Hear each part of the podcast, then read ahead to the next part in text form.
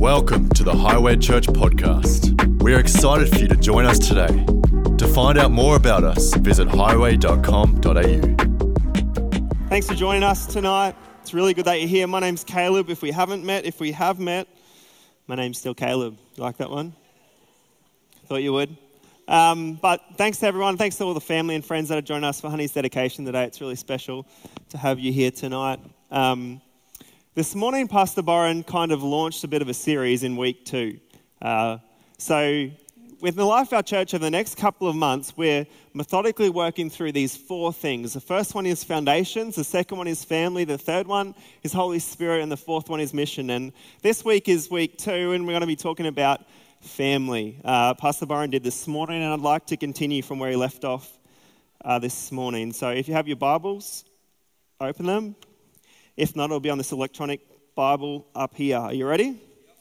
Mark 3:31 says this. I'll read from the New King James. Says, "Then his brothers and his mother came, and standing outside they sent to him, calling him." Verse 32, "And the multitude was sitting around him, and they said to him, "Look, your mother and your brothers are outside seeking you." But he answered them saying, "Who is my mother or my brothers?" And he looked around the circle to those that sat around him and said, Here are my mother and my brothers. For whoever does the will of God is my brother, my sister, and mother. Jesus made this statement. He said, Hey, whoever does the will of God is family to me. I, I always thought that this passage was really awkward. Like, you know, those awkward moments where, like, um, I don't know, like where you kind of become a man and you got to like leave home a little bit. Does anyone experience that? What about a woman? Yeah, high five, thank you. You're waiting for that. Um, it's like this awkward moment. It's like, whoa, that's a bit harsh, Jesus. What's going on here? What's going on behind the scenes? I've titled this message, It Runs in the Family. Can you say that? It runs in the family. Could anyone tell which kids were mine tonight? Any ideas? How'd you know? Because it runs in the family. Would you agree? I get commented all the time that Jethro is like a mini me, and I could not be prouder. He's still at that age where he thinks I'm awesome, and I'm going to ride that train as long as I can. Can I get an amen? Um, seriously, like having kids that love you is just so refreshing. And man, I'm not looking forward to him realizing that I'm not as good as he thought I was, but one day it's going to come crashing down hard. I was trying to think, I, I, don't remember when it happened for me. Do you remember when it happened for you? Maybe you had a parent or a role model in your life that was like, like they were just awesome. And then their jokes weren't funny anymore all of a sudden. And then, but some things run in my family. For example, my musical ability. Caleb Hearn, man, that's embarrassing. I can hear you with the mask on from like 30 meters away or maybe my lack thereof music ability. My rhythm, it runs in my family as well. If you've seen my dad's dance moves, you've seen them all. My posture, has you seen Jethro's bad posture is identical to mine? It runs in the family. Man, I've caught myself so many times lately like using the same jokes that my dad used to use or the same lines like I'm just like, "Oh no." like and I remember being like Jethro, like rolling my eyes at my dad, going, Really, dad? And now I actually think they're good. And I'm going to Jethro, this, and he's like, Oh, dad, you know, like, it's funny how things change and things run in the family. I had the privilege probably two years ago during my granddad's funeral. And um, at his funeral, we were all talking about things that we remembered of him. And these legs are his. I've got my granddad's legs, seriously You've never seen a skinnier pair of legs than my granddad's, and I've got the second skinniest pair in the world. But it runs in the family. Some sayings that we have, or hairlines, or lack thereof, I'm not sure. I think I've got my mum's personality probably more. There she is there. Perfect timing, mum. Right on point. Hopefully, I've got some of your generosity and your selflessness too, mum. You're a bit of a legend. But you see, what I'm trying to say is that our mannerisms, our habits, our sayings, our traditions, our worldview, they reflect the family that we come from. And Jesus makes this statement. He says, No, no, no, whoever does the will of my Father is family to me. I wonder if, first of all, we could work out what the will of the Father was. And second of all, I wonder what it would look like if people could tell that we were part of God's family. And by God's family, I mean corporately the church, the expression of Christianity on the earth today. What would that look like? What would, it, what would be the identifiers? What would be the markers if we were to say that those people were part of God's family? I think the goal in all of our spiritual journeys is that we would become more like Christ. Do we agree with that? That's the goal. That would be more like Him. And I feel like He sets the bar, the bar so high. Would you agree? But so worth it. Jesus taught us that we could uh, be known by our fruit. I'd like to read for you from Psalm 37, verse 4, and it says this. This is David writing it, and he says, Delight yourself also in the Lord, and he shall give you the desires of your heart. I remember growing up as a young Christian, I thought this was my excuse to get whatever I want whenever I want it. Anyone else? Amen? But I think the scripture means something different to that now. I thought that it was an excuse so that I could use it to get what I wanted out of life, but I've realized, then this is really what I've realized, not just about this scripture in Psalms, but about God's will in general, is that when I delight myself in God, when my focus is God, when my attention is God, when my, he, my desires become His desires, so that all of a sudden I'm transformed from the inside out and I actually want what He wants. Like, I want Him more than that house, or I want Him more than that car. That's the desire of our spiritual journey, that we would delight ourselves in Him and He will give us the desires of our heart, which are more of Him. Jesus only did what His Father did. He, he only did the will of His Father. We find this in many places, but one of them is John chapter 5. I'd like to read for you verse 19. Then Jesus answered and said to them, most assuredly, I say to you, the Son can do nothing of himself, but what he sees the Father do. For whatever he does, the Son also does in like manner. For the Father loves the Son and shows him all things that he himself does, and he will show him greater works than these, that you may marvel. Verse 21 For as the Father raises the dead and gives life to them, even so the Son gives life to he to whom he will. Verse 22 For the Father judges no one but has committed judgment, all, all judgment to the Son, that all should honor the Son just as they honor the Father. He who does not honor the Son does not honor the Father who sent him. Jesus only did the will of the Father. That is the point I was trying to read then. Let's look at the way Jesus lived and the family traits of our church, of Highway Church, and see what runs in our family. The first thing that I think that runs in our family or, or what did Jesus do? Can I put it that way? Or are we part of his family? The first thing that I need to look at is in this family, we see the one. I know this is oversimplified a lot of the time, but Jesus seemed to be never too busy for the ones. No one was not worth his time. No one was too far gone. No one was unlovable or untouchable, even if society said that they were for him in his culture in his day the person that I think of the best that does this so well is Scotty Russell. Are you in the building, Scotty Russell? I saw he was wagging in the foyer before. He probably knew I was preaching. He's over there. Oh, he's at the back. Scotty Russell, high five.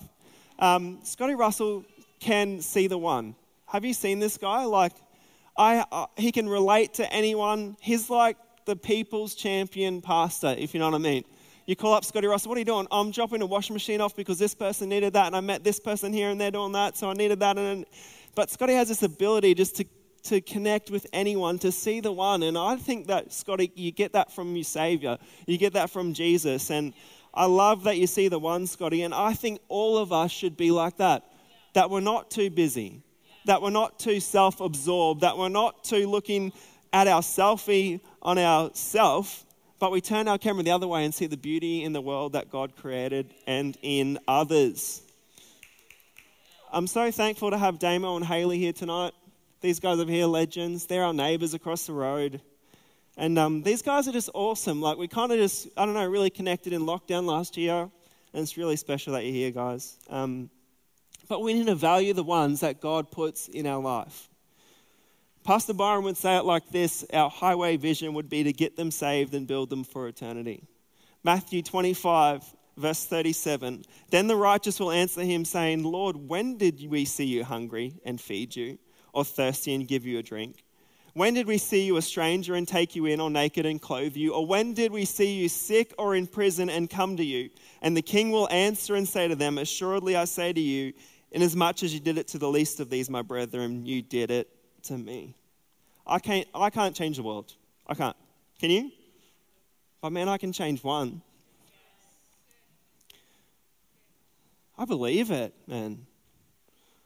I believe that I can make a difference. I have to believe that we can make a difference. Do you? In this family, we need to be people that see the ones. Number two, I think we need to be, in this family, we need to be people that seek God. I know that sounds a bit out there for some. That may seem so far off for others, but we see a pattern in Jesus' life that he spent time with God to minister out of. He got away from the busyness to seek God. We would call this at highway presence driven. In our family, a marker of this family would be that as a church, we're presence driven. Which I understand is different language and it may sound a little bit um, older language, but presence driven means that we desire to see God move and his presence manifest in our world. I love how Acts 1 8, I remember youth camp was called Power. I saw someone wearing a power shirt right there. Ollie, Come on, the man. But you shall receive power when the Holy Spirit comes upon you. We always quote that bit, but then it goes on and says, And you shall be my witnesses. The point of the Holy Spirit was that He would empower us to be better witnesses to our world. I think that we need to be people that seek God so that we can live better. The purpose of the Spirit is to be more effective witnesses, like I said. It doesn't matter where you're at on your journey right now. it Doesn't matter. But where you're going is what matters. God came to us. What are we going to do with that? I think an identifier, it runs in the family of this church, it runs in the family of Christianity that we would be people that would seek God and we want others to experience the love and the grace that we have experienced. Which leads me to number three. In this family, or this runs in the family is that we take others on the journey. Jesus said this a couple of times in Matthew and Mark Follow me, and I will make you. And his disciples dropped their livelihoods and followed him. My life is better today because of my faith and the relationship that I have with Jesus. And I want others to experience this. Do you? I do. I want to take others on the journey. Thanks for that, Chris. That was perfect timing, actually. This is Chris. Give us a wave, Chris Yelland, Pastor Chris Yelland. Pastor Chris and Pastor Beck here. They're, these are actually the Gold Coast Calvary uh, campus pastors here, and um, also my best mate. But Chris was just a guy in my high school that we had an opportunity to do life together and invite to a youth ministry when we were 15 or 16. And now, today, a lot of his family are in church. He's a credentialed pastor on the Gold Coast it's a long way from a non Christian home in Emerald. But I'm here to tell you our role is to take others on the journey. And there's no greater joy in our life than taking others on the journey. I, honestly, I think that we need to, like I said, get our focus off ourselves for a second, put it on Jesus. And then when we realize that God wants for us, all of a sudden our focus shifts off us and onto others. Take others on the journey. Tonight we're relaunching Connect groups. We have all day and we're going to do it again in a moment, but we believe in connection and doing life with others. In this family, we take others on the journey. Number four, we sacrifice for the betterment of others. We exist to make others, people's lives better. We're a family church with a missions heart. A family church is, means that you, this is a place that we can belong but also it's a place that we make the world a better place by affecting the ones. We do this all throughout our church in our Got Your Back program, which is awesome. Which pretty much means that on the Gold Coast at the moment, no child will be going to foster care without a backpack on our watch. No, no one. Like, No child on the Gold Coast will go into foster care or be removed from the home situation without a backpack with essential needs like, I mean, like toothpaste, PJs, brush, a cuddle toy, or something like that because of Highway Church. This is because we're a family church with a missions heart. Joey's just been expanding this ministry and it's been awesome. We're up to Beenleigh now and they want us up Logan home. Like it's just going awesome. Our Dear Santa project, man. No kid in foster care will go without a Christmas present on the Gold Coast this year because of Highway Church. No child in this area will not have the opportunity to, to, do religious instruction in their state primary school because of Highway Church. We run religious instruction in this local area because we care about our community. We sacrifice, and it's all run by volunteers. What our work that we do in India, Pastor Byron first went to India in 1985. That was before I was born. Anyone else? Makes me feel a little bit younger. Thank you, Pastor Byron. I need that every now and then. But for those of us that have been privileged enough to be on one of our missions trip to India, man, I can't wait till the borders open, to COVID subsides, and we get to go again. But the work there is phenomenal. When you spend 30 or 40 years investing your heart, our soul, and our finances into somewhere, it makes a difference. We sacrifice for the betterment of others. We do this because this is the example that Jesus showed us. Jesus showed us in Gethsemane in the garden there the Mount of Olives where, where he was like, like Dr. Luke, Dr. Luke says it this way. Luke, the writer of the gospel, is a physician. I call him Dr. Luke, but he puts it this way other details. He said Jesus was almost sweating to the point of droplets of blood, the anguish that he found himself in in this moment. And he says to his, his dad, his God, he says, God the Father, he says, Hey, if it's possible, take this cup from me, but not my will, yours be done. The Christian faith is one of sacrifice, where we sacrifice for the betterment of others, and it is so worth it. Not my will, but yours, God. If I'm completely honest, man, I didn't want to preach tonight. Like, this is like the hardest ever. I'm like overthinking everything. I'm in my own head, like, and I'm questioning everything. I'm thinking, oh, if I say that, this person's in the room, that person's in the room, what do I say here? What do I do there? And I've just psyched myself out completely. But you know what? It's not what I want. It's not my will, God, but it's yours. Our job is to be faithful to where He's called us to be and say, hey, God, God, I trust you. God, not my will, but yours be done. God, I pray that you would give us eyes to see the people in our world. God, that you'd give us eyes to see the opportunities in our world. God, if this is what you're like, I want people to identify me as part of your family. I want them to say, hey, wait a minute, Slats, Caleb, I see a glimpse of God in you. Hey, that, that's a little bit of what God's like. I see Jesus in you. In this family, we sacrifice for the betterment of others. Let me say it this way Could others pick whose kids we are? Could others in our world pick whose kids we are? I'm not talking about our looks. I'm not even talking about that we have cleaner language than the person beside us. I'm talking about our actions. I'm talking about our heart and our love and the way that we treat every single person in our world. God's been good to me. And I want others to see His goodness at work in their life. Can I pray before we close? Hey, God, I just lift up every person in this place. God, I thank you, Lord, for bringing them here tonight. God, I just pray, Lord, that something that I spoke about, God, would encourage them to live for you. God, would to make a change or to take that next step closer to you. Holy Spirit, I just ask that you would touch every heart and every life now, and that you would reveal yourself to each person in this room. In Jesus' name, amen. Amen.